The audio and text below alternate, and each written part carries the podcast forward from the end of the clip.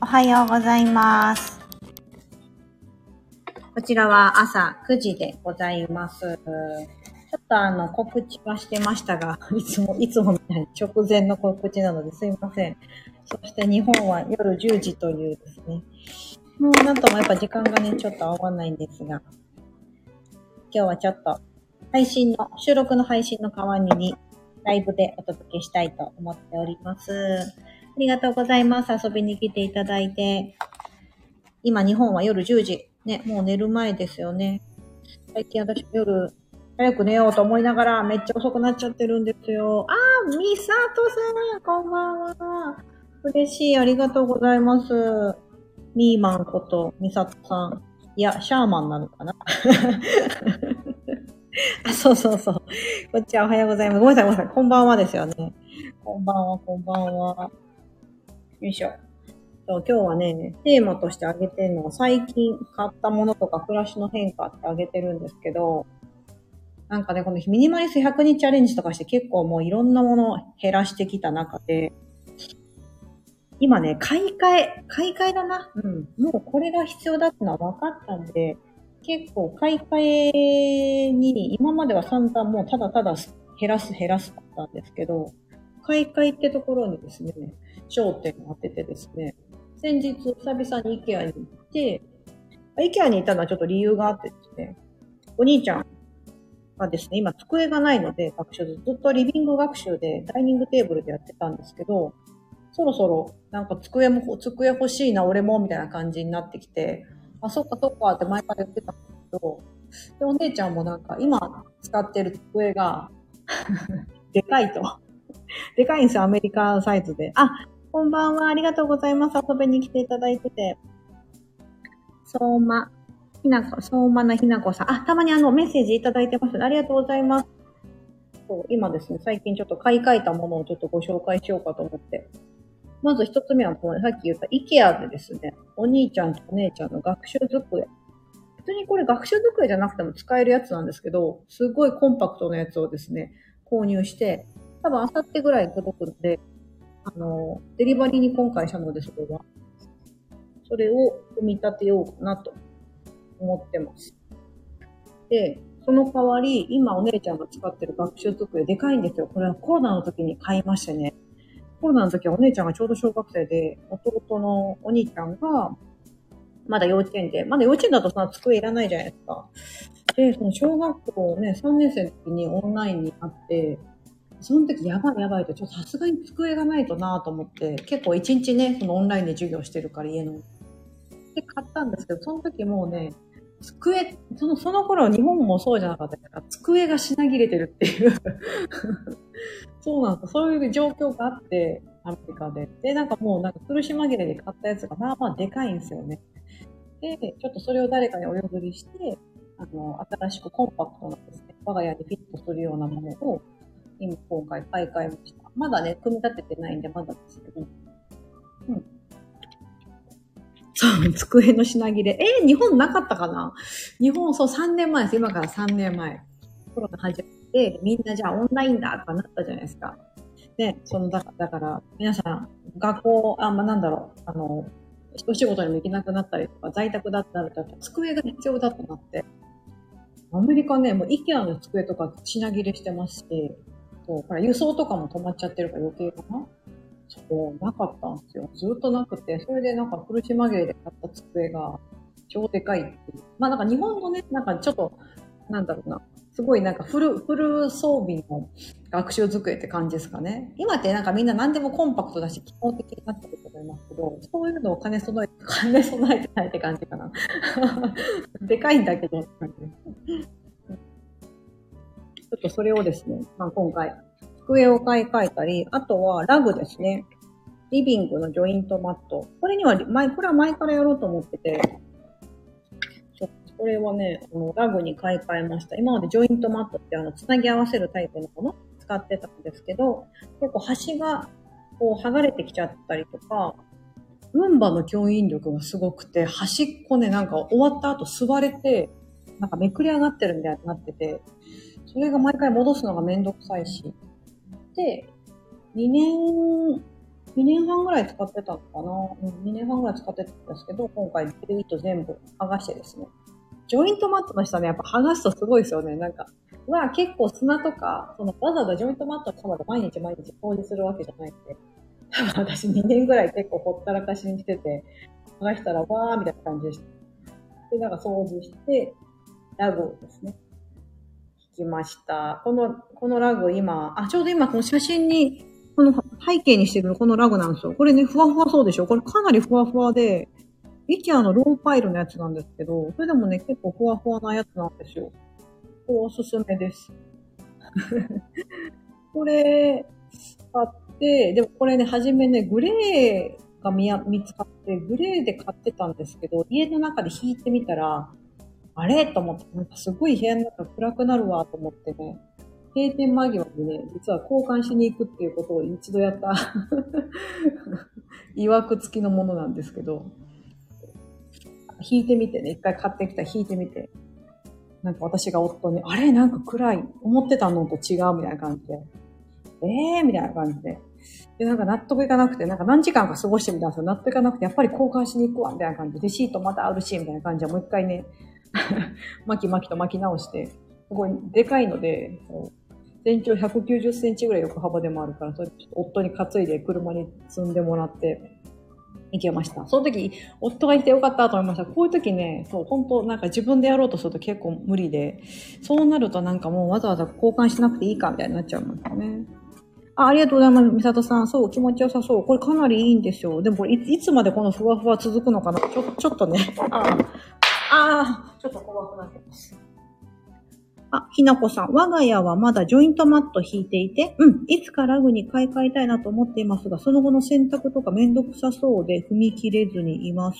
あー、そうですよね。わかります。私もなんかこれ買ったんですけど、しかもね、その色番的にはオフホワイトみたいな感じなんですけど、でもですね、どうなんだろうじゃあまだなんかまだ買って、買ってほんと数日だからな。これからですよね。ああ、どうなんだろう。でもこれ、私はなんかもう使い捨てかな。なんか2年ぐらい使ったらもういいかなって多分いつも思うんですよね。ね。ラグを多分何年も何年もっていうよりも、ジョイントマットもほらやっぱ劣化してきちゃうじゃないですか。で、つなぎ目のところが伸びてきちゃったりとか、端がね、端っこが剥がれやすくなったりとかあると思うので、だからなんかずーっと使おうとするとしんどいから、結構何でも、なんかまあいつかまた買い替えるしなぐらいな気持ちで買うといいのかなと思ったんです。なんかそうしないとなんか結構踏ん切りつかなくないですか？ね。なんか結局ずっとずっと、ほんで、なんかその床に敷いてるものなんだけど、なんかもう5年、6年、下手したら10年ぐらい使ってますとか、なるとね、毎回なんかそのほら、うちの実家とかそうなんですよね。っとね、お母さんがその夏になると夏用のそのラグみたいなの出してて、で、冬になるとあったかい冬用のものみたいな感じで用意するんですけど、なんかもう年中一緒でよくないって私は言うんですけど、いやなんかさ、みたいな感じで、そうそうそう、やって、で、どうしてのさ、いちいちなんかこう、クリーニング屋さん家で洗うにもちょっとでかすぎるから、クリーニング屋さんで洗ってるって言ってて、えーみたいな。それ大変じゃない？みたいな感じで言うんですけど、そうそうそう。ね。だからこのなんかどういう基準で持つかですよね。なんかそうやって夏と冬で使い分けて、クリーニングを、クリーニングを使いながら、長く使うっていうパターンか、私みたいに、まあ2年ぐらい持てばいいかなと思って使うのか、うんうんうん。あとラグね、意外と、なんかその汚れが気になるじゃないですか。お子さんが一歩、持っちゃ、あ、じゃあジュースこぼされたりとかなとか思うんですけど、なんかそれも結局なんか物と一緒で未来への不安ばかりが先行して、理想の暮らしがなかなか実現しないっていう風になってしまうので、どっちを優先しようかなって、あれかなと思います。うん。ね、私もこのラグ買ってみたけど、どうなんだろう。そのうちきっとちびちゃんがバシャーンって派手になんか、あの、さや、私が逆にコーヒーこぼしちゃったりとかして、シミとかつけちゃうのかな と思いますけど、まあそれもなんか味でいいですよね。こここぼしたな、みたいな。うんそう、ひなこさん。確かにジョイントマットでも劣化したら買い替えなあかんし。そう、あ、関西の方かな。期限をある程度決めてトライしてみるのもいいですね。そうそうそう、そうなんですよ。意外とラグもそんな高くないなと思いました。これ、イケアで、アメリカで、これ一番でかいサイズ買いましたけど、それでも2万円いかないぐらいだったんですよね。そう。で、なんかジョイントマットの方が、なんか繋ぎ合わせて、なんかすごい枚数用意してると結構高かったなと思いました。うん。ね、ジョイントマットも結局同じぐらい値段してた気がするな。そう。ね。あとなんか柄の、あの、あと、こう、ほら、床のその色が変わるじゃないですか。これラグ、ラグですけど、今回柄物チャレンジしようかと思いながら、結局無地は選んじゃったんですけど、ね、そうすると部屋の雰囲気も一気にぐっと変わるので、ね、床のその占めてる面積のものを変えるっていうのは、色を変えるように見てますけど、いいなと思いましたね。そううん、あ、そうだ。最近買ったものじゃないんですけど、え、まだ美里さんいるかな？もういないかな？あの、あ、美里さんごめんなさい。義理実家もクリーニングで数千円かけて洗ってて、新しいの買い替えやん、買い替え、ああ、新しいの買えるやんと思ったことあります。ああ、そうそうそうそうそう。まさにそれそれ。それなんですよ。うちの実家もそれで、なんだろう、それ、昔はそうだったのかな？なんかあんまりね、子供の時そんなんで、カーペットのこととか別にね、絨毯のこととか気にしてないからあれなんですけど。全然話飛びますが、最近買ってないんですけど、最近やろうと思ってた、前言ってた人がメイクを手放したいって言ってて、アイブロウタトゥーをね、今予約しております。予約会だ。行ってはないんです。まだ行ってはないんですよ。行ってはないんですけど、予約して、来週、来週やる予定です。はい。とうとう。これ、美里さんにね、そうそうそう、美里さんにね、これ、美里さんにね、ちょっと私ね、そう、あの、実は依頼して、そう、お願いしてる、セッションお願いしてるので、で、なんか、これ、7月、水戸さんからのその運気のアドバイスで、7月はそんな新しい、急に新しいこと始めない方がいいっていう私のこう運気があるんですけど、でそうするんだけど、この7月にななってね、結構新しいこといろいろしたかったりとかしてて、でこれなんかアイブロタトゥー行きたいと思ってるけど、やっぱ今じゃない方がいいのかなって、港さんに相談して、失敗したらどうしようとかって、港さんが笑ってて、大丈夫だよみたいな感じで。そう。っていうようなね、質問をするとかいう。全然なんかそのメインのこととは関係ないことを聞いた聞いたりとかして、それに優しく答えてくれる美里さん、ありがとうございます。ちょっと行きますね、アイブロウタトゥー。本当はアイラインも行きたい。その方、アイラインもやってくれる人なんですよ。アメリカにいる日本人の、その、えっ、ー、と、エステティシャン、アイ、アイ、なんていうの？なんて言うんだろうなんて言うんだろうアイ、アイ、ん？あ、パッと出てこない。そう、なんかその、目、目とかね、その、やってくれる方です。眉毛とかやってくれる方。日本人の方がいて、この方のね、なんか自宅でやってくれるっていうことを聞きつけたので、ちょっと来週行って、行っていかないとなと思って。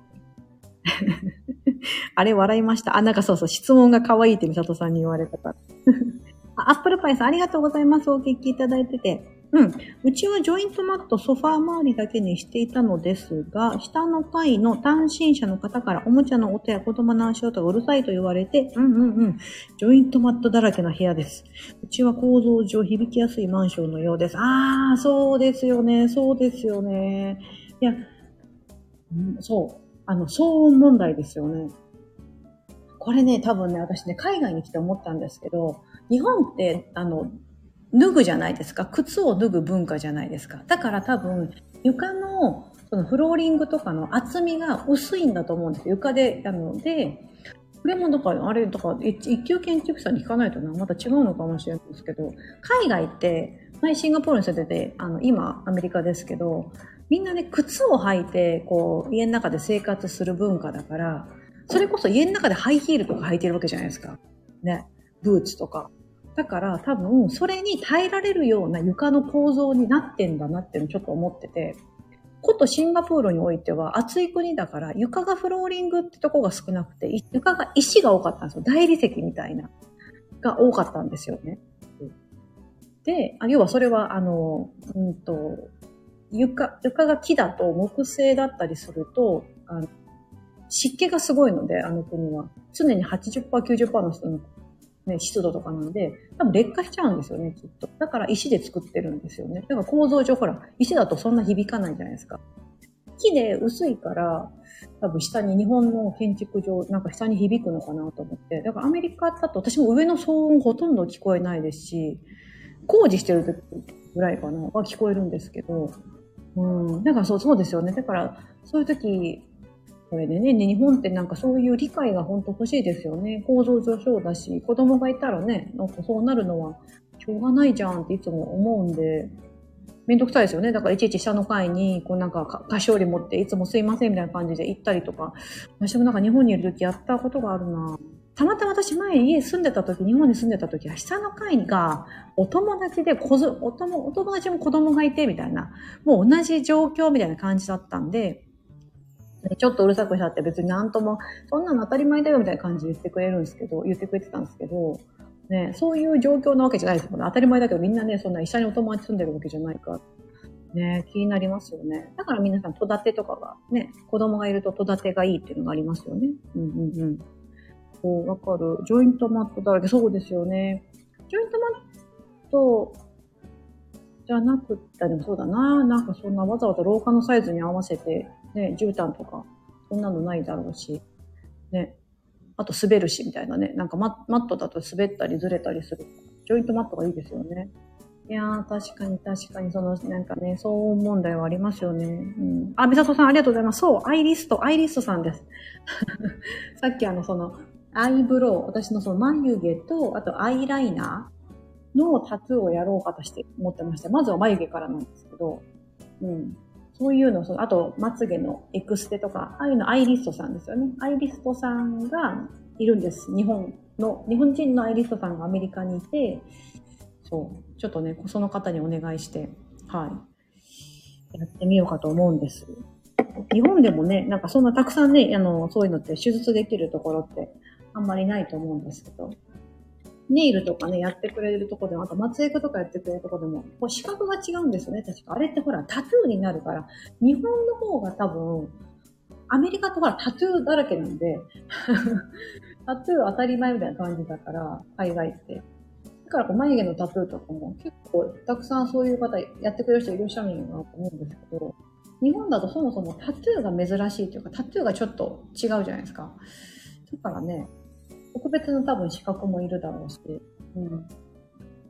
うん、うん。なんかあの、コスメティックタトゥーって言うみたいです、こっちだと。あの、そういう顔とかのやつですね。コスメティックタトゥー。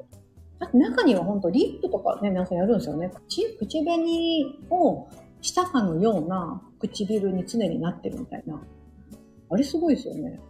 唇の色がくすんできたりとかすると、それ、それやってると、もう別に口紅塗らなくていいみたいな。ね。唇、唇ちょっと怖いなって思っちゃう。でもそんなこと言ったらアイラインの方が怖いですよね。目のめっちゃ際のところでやるから。あとね、あと最近買ったものは、あ、あのーこの間インスタで動画にしたんですけど、電動ミル買いました。これなんか前からちょっと気になってて、で、Amazon プライムデーの時に調べたらやっぱあったんですよね。安くなってるで、買ってみました。同じメーカーのやつなんか日本の Amazon になかったから、こっちでしかご紹介してないんですけど、これ便利です。ほんと片手でピッと押すだけで、えっと、炭酸電池4本分かな？あの、1本で。これでね、ブイーンとやってくれるんですよ。今までこう、手でゴリゴリと、グラインダー付きの、えっと、塩胡椒ですか？使ってたんですけど、なんかほら、もう、もうすでに吸ってるやつあるじゃないですか。パッパって振りかけるだけのやつでもいいんですけど、なんかそうするとやっぱりなんかほら、胡椒のああいうちょっとスパイシーな香りとか、なんかお塩のね、いい感じのなんか、ね、あれがちょっと薄いなと思ってて、ニンニクとか、あの、生姜もチューブでやるよりも生のやつをすりおろしたりした方が全然違うじゃないですか。あれと同じような感じかなと思ってて。だから結構できれば粒で買って、ゴリゴリっとそのお料理の時に使いたいなと思って。あんまりこう、調味料たくさん使いたくないっていうか、そもそも調味料が少ないんで、うん。できるだけなんかその使っているものは、いいものをって言ってもトレジョで買ってますけどね、トレトレーダー上手で買ってるんですけど。あとなんだろうな、最近買った保電動を見ると、あとまだご紹介してないけど、靴、サンダルを今年買ったんですよ。で、靴はもう年間5足って決めてるので、1構もう全然ここ2、3年履いてないブーツを手放そうと思ってて。そう。なんかでもそうするとね、スニーカー2足、私の5足のラインナップがスニーカー2足、1個がランニングシューズで、1個が普通の、通常の毎日履いているカジュアルなシューズですけど、スニーカーが2足で、そしてサンダルが2足になくて、で、ブーツ、今閉まってますけど、冬用のスノーブーツが1足あって、それで年間5足でやろうかなと思ってるんですけど。もしなんかどっか、なんかわかんない、その、ちょっと冠婚総裁系のこととか行かなくなったり、行かなきゃってなったらですね、私靴がないわって今思ってますが。うーん、どうしようかな、その時。借りればいいのかな。そう。なんかもうそういう機会が今のところなくって、うん。だからね、もうちょっとそのブーツ、そのブーツは要はそのちょっとこうドレッシーな感じの黒のショートブーツだったんですけど、ほんと履いてなくて、も多分2年は履いてないな。2年は確実に履いてないから、もうそうすると自分の中の基準ではもういらないものなんですよね。うん、だから今回手放そうかなと思ってます。し、なんかもう必要になったら、ね、なんかもうちょっと緊急事態ってお友達に言って借りるか、なんかそういうドレッシーな場ってあらかじめほら、えっ、ー、と、前もって言われるじゃないですか。だからなんかその時に思って買っても別に遅くはないなとか、そういう機会が来たらですね、うん、もしね。ないかも、ないだろうな ないだろうなそう。私、そういうのが場があるって言っても行かなければよかったりね。うん、もうなんか気が乗ればあれですけど、そういう場って私の中ではないなないんですよ。だからね、こうあこっちで冠婚葬祭呼ばれることもないしな、とか。うん。あれが困るのか。あ、でも、でもそうそう。もしでもお葬式とか、ごめんなさい、一人ごとにブツブツ言ってますけど、一人ご、あの お葬式とかになると黒の靴とかになりますよね。ね。でもなんかお葬式とかなったらもうその時はもう借りる、借りるしかないな。そう。黒のパンプスとか1個あると便利ですよね。ちょっと入学式とか、そういうセレモニーでも使えるし、ね、あんまりヒールがない黒のパンプス。あ、次買うならそれだな。日常履きもできて、ワンピースと合わせられて、そして冠婚葬祭の時にもいけるみたいな。それをなんか、まあ、そのうち 必要に迫られれば買おうかなと思います。お、ひなこさん、サンダルどんなものを購入されたのか気になります。そうですよね。これね、去年買おうとしたけど、去年品切れてたやつで、ナイキのココっていう、去年インスタとか、去年嘘かもしれない。もしかしたら2、3年前のトレンドで、今多分ダウントレンドだと思うんですけど、黒とね、白の厚底のね、サンダルなんですよ。サンダル、あの、手羽、手羽とかご存知ですか？なんかああいうスポーツサンダル、ああいうスポサン欲しいなと思って。で、でもそのナイキのココのやつは厚底で、なんかデザインも結構可愛くて、人気だと去年見て、でも去年はなんか品切れてたんですよね、買おうと思った時。で、ないわと思ってて、じゃあなんかもういいやってなって、買わなかったんですけど、今年やっぱり欲しいなと思って見たら、今年はきっとね、多分もうトレンド終わっちゃってるんでしょうね。在庫あるんですよ。あったから 買ったんですけど そう。それをね、ちょっと買ったんですよ。うんうんうん。あ、アップルパイさん、コメント読んでいただきありがとうございます。とんでもないです。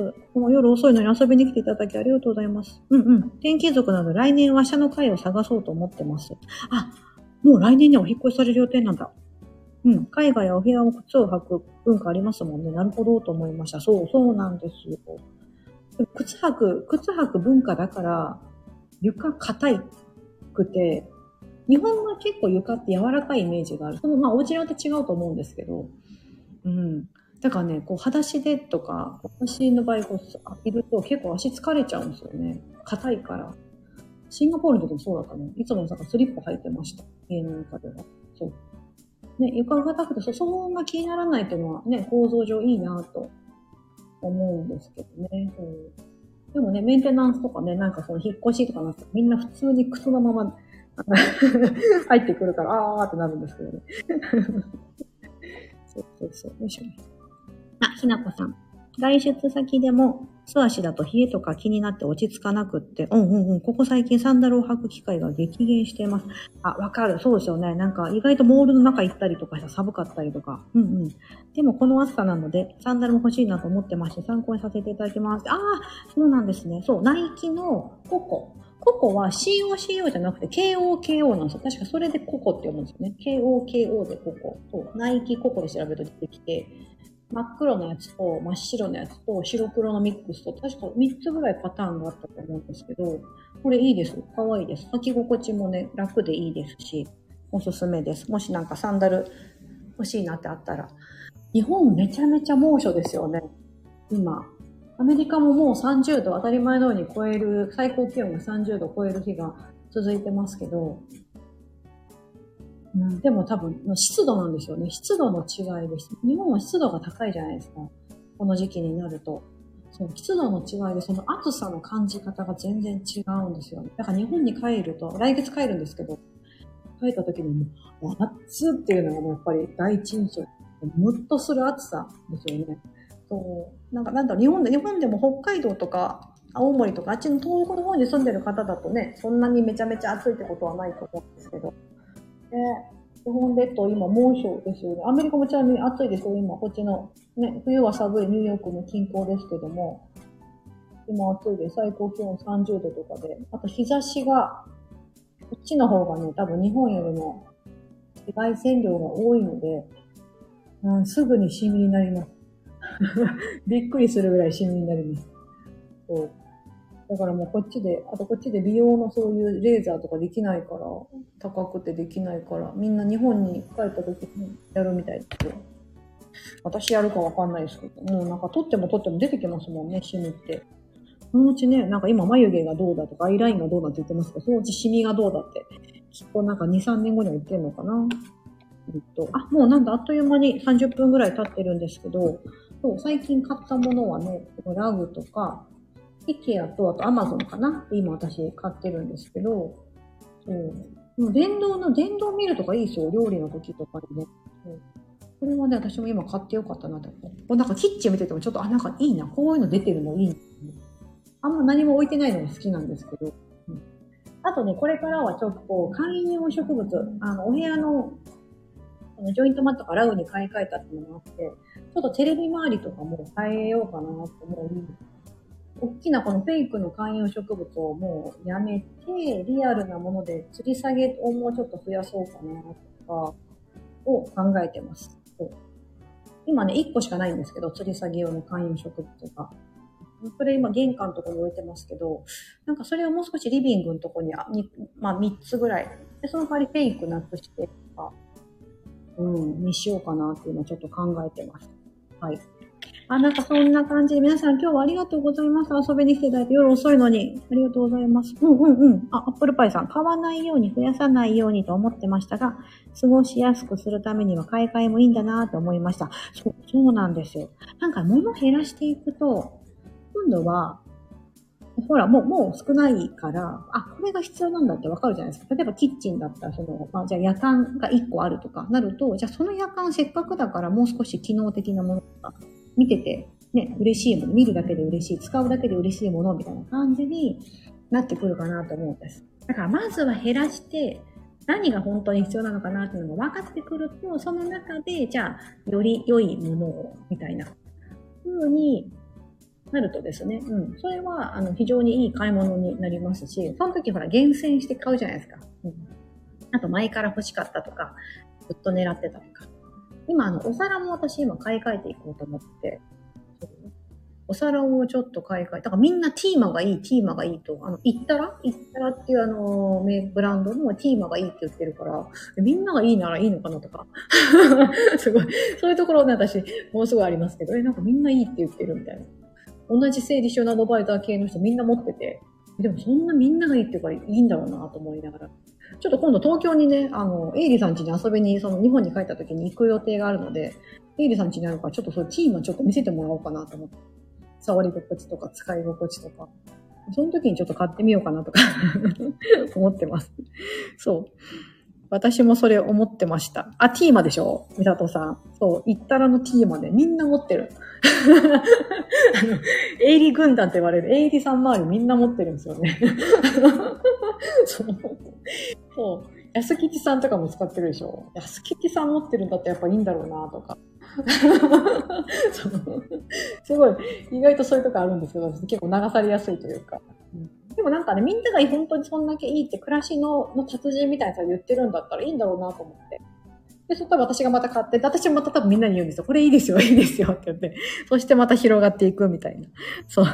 そうそう。で、みさとさん、マジでみんな持ってるよね。そう。